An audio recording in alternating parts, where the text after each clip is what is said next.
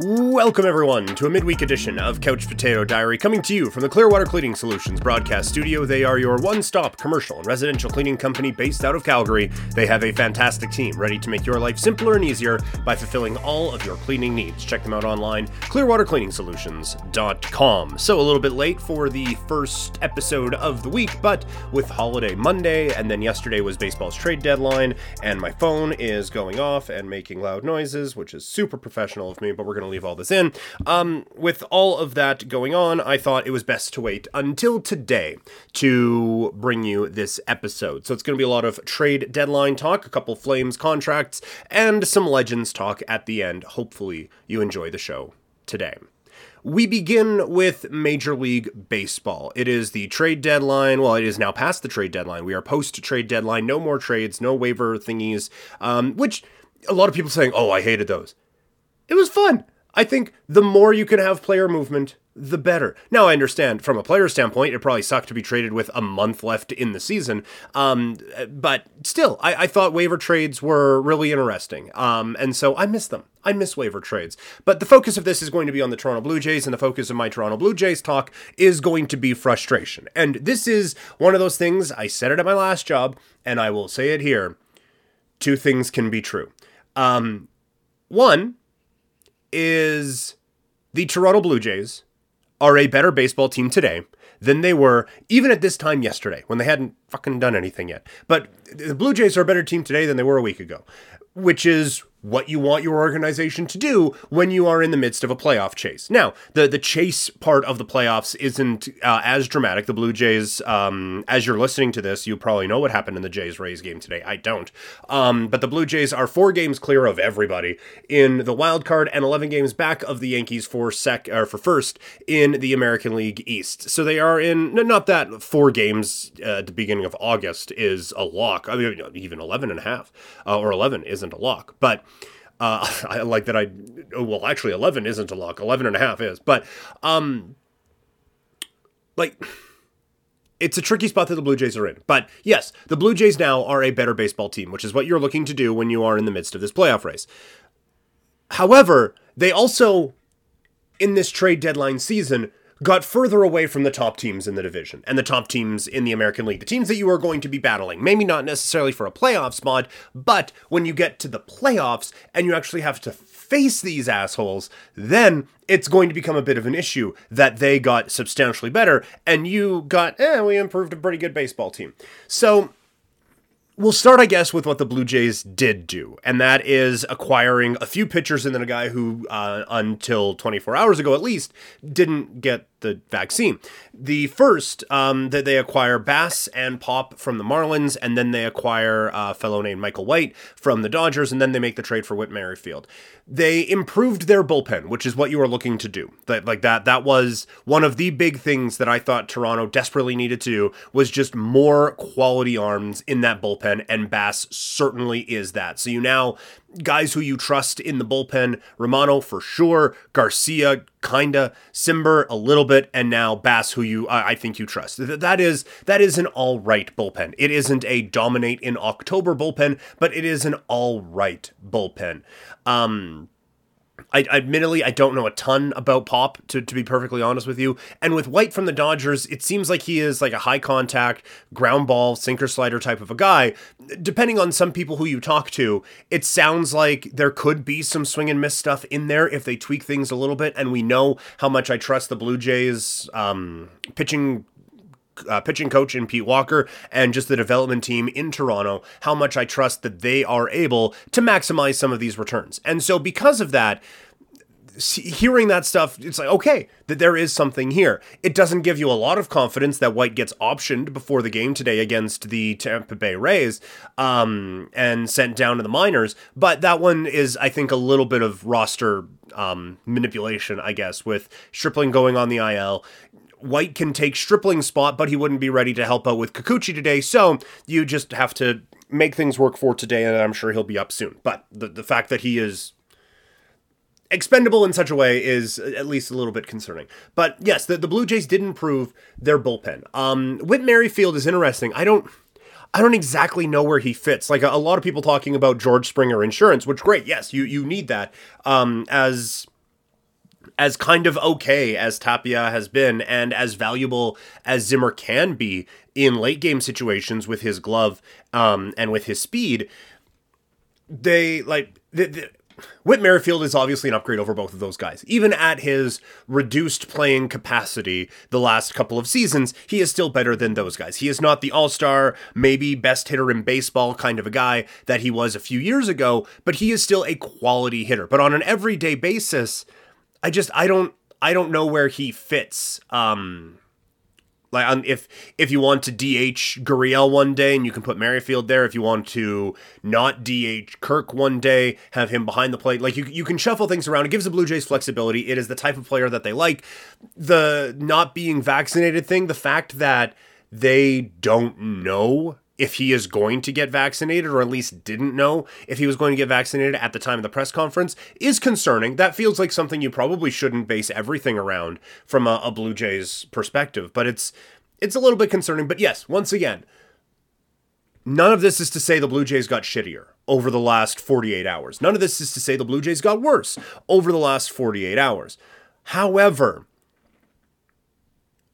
one of two things happened here. They either went big game hunting. It didn't work. They came in second in the Noah Syndergaard sweepstakes and second for Iglesias, which I hope they didn't come in second because that means they were literally just arguing a bucket of balls or offering a, a bucket of balls. Sorry. Um, maybe they just like took a bunch of big swings and just struck out this time.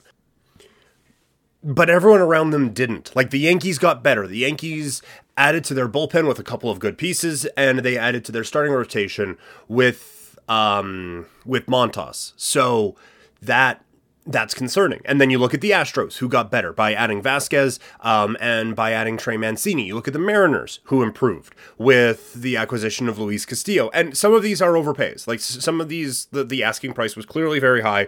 It was much better to be a seller than it was to be a buyer at the trade deadline in the year of our baseball gods, 2022. But still, when you look at the landscape of the American League, a whole lot of teams improved a lot, and the Blue Jays improved incrementally. And I don't know if there was a move out there, save for Juan Soto for nothing off of the main roster. Um, I don't know if there was a move out there that was going to make the Blue Jays so much better that you put them in the same stratosphere as the Yankees and the Astros. But Toronto did get further away from that stratosphere, and that is incredibly frustrating because we've talked about it before. This is a a young team, absolutely, but this is a team that is only going to get more expensive and you are only going to lose more pieces. And you can replace them for sure, but you're already seeing, like, you already don't have Hyunjin Ryu basically for the rest of his contract. So you're already starting to see, like, you have to find replacements. And while Gausman, Manoah, and Berríos is a very good one, two, three. Having Ryu there as a fourth was great, and now it's either Stripling or Kikuchi, and that is not great. And I, I just either my worry is that the Blue Jays think they're further away than maybe they actually are and didn't think it was worth it to go out and make a big home run swing, or they think they're closer than they actually are and didn't feel like they needed to go out and, and make a, a big acquisition. But the, the fact that they only added a couple of like sixth, seventh inning guys and a player who is essentially a utility player at this point in his career is really frustrating. And the like the the Blue Jays, I think, have had a few good uh, deadlines in a row and have made a lot of very smart moves. And this one, this one, legitimately felt like a pretty big miss for the Blue Jays, and it didn't. It just doesn't seem like they got any closer to being a team that I think a lot of people hoped they could be at the beginning of the year. Again, remember, before we knew that the, the Yankees were going to be the best team in baseball, the Blue Jays were the favorites in the American League, and now it seems like they're not going to, to be that. Now it seems like they're at least third. I still think they're better than the Mariners. I still think they're better than the Rays. Um, and anyone else competing for a spot in the Central Division in the American League, but this is a team that wanted to do something special this year, and I don't think that something special was losing to a juggernaut in the American League Division Series. I think they wanted to be that juggernaut that teams were losing to in the American League Division Series. So it was it was a very very frustrating day, and it was frustrating to see some of the, the talk online you can you can admit and which is what I'm doing now you can admit that the Blue Jays got good players but it seemed like the reaction from some who wanted to um, it, it seemed like who wanted to seem smart whenever someone would complain about the trade deadline and what the Blue Jays got, it was oh well. It's if you actually research the players, they got good players. Yes, I'm sure they did, but the Yankees and the Astros got great players, and the Blue Jays needed to be the ones who were stepping up in raising their level, not the other way around. So it was it was a frustrating deadline. As far as everything else that happened at the trade deadline is concerned, I like the Twins kind of getting after it a little bit. Um, there was a lot of confusion at the beginning of the year why they signed Carlos Correa to that contract, but now they are right in the thick of it in the the Central, leading the Central, and at, at least putting themselves in a very good spot to make the wild card round and host in that wild card round as they they really solidified things. I am very very confused, I guess, as to what the White Sox think they're doing. I guess like they they've had a ton of injuries this year, but if, anyone should know that injuries can happen, it should be them. I thought there were some opportunities for them to kind of bolster some depth and improve what I still think is the most talented team in the the Central Division, and then obviously the big winner, the Padres. They go out and get Juan Soto. They make the the big trade, getting Soto and Bell. It is a gigantic haul going back to the Washington Nationals, and I just I can't imagine being a Nationals fan right now because on the one hand that is a great return, but on the other hand, over the last few years you have lost Harper and Turner and Soto, and I get like Scherzer's not super big part of the future, but still you, you've had these generational type players coming through your doors. And now look, you won a World Series in 2019. So it's that you don't do a lot of weeping for that fan base, but it just like the, these those are the types of players that you hope to get when you look to tear things down and now you've you have to start all over again. That has to be really really frustrating.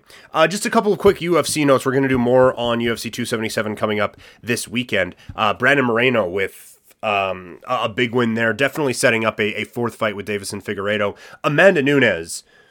I apologize to Amanda Nunes because that was a sound and thorough ass kicking, and I I, I questioned at 34 if there was the awareness to to come back from what she came back from in that loss to Pena in the first fight, if there was the awareness of what went what went wrong, whatever went wrong, it didn't in this one. She was dominant right from the word go. And now I think the fight to make is a fight with Valentina Shevchenko. That there is you do not mess around. Pena doesn't this is going to come across more harsh than I wanted to. Pena doesn't deserve a, a, an immediate rematch. Immediate rematches are for champions who stood the test of time for a little bit. Pena, you don't win the title, lose it in your first defense, and then get an immediate rematch. I think Pena needs at least one more fight to get back into that championship picture. And while that is happening, you can put three belts on a poster. Valentina with her one and the two from the champ champ, Amanda Nunes, and this is the time to make it. You you had a bit of a scare with Nunes losing, and now she's got it back. You got even more of a scare when Shevchenko almost lost and needed the scorecards in her last bout. This is the time the time to make this goat fight one more time. Finish off the trilogy. I get Amanda has won the first two bouts, but the the last one was very. I mean, they've both been very close, and this is the time to make that fight. And I think it becomes the biggest fight in the history of women's mixed martial arts.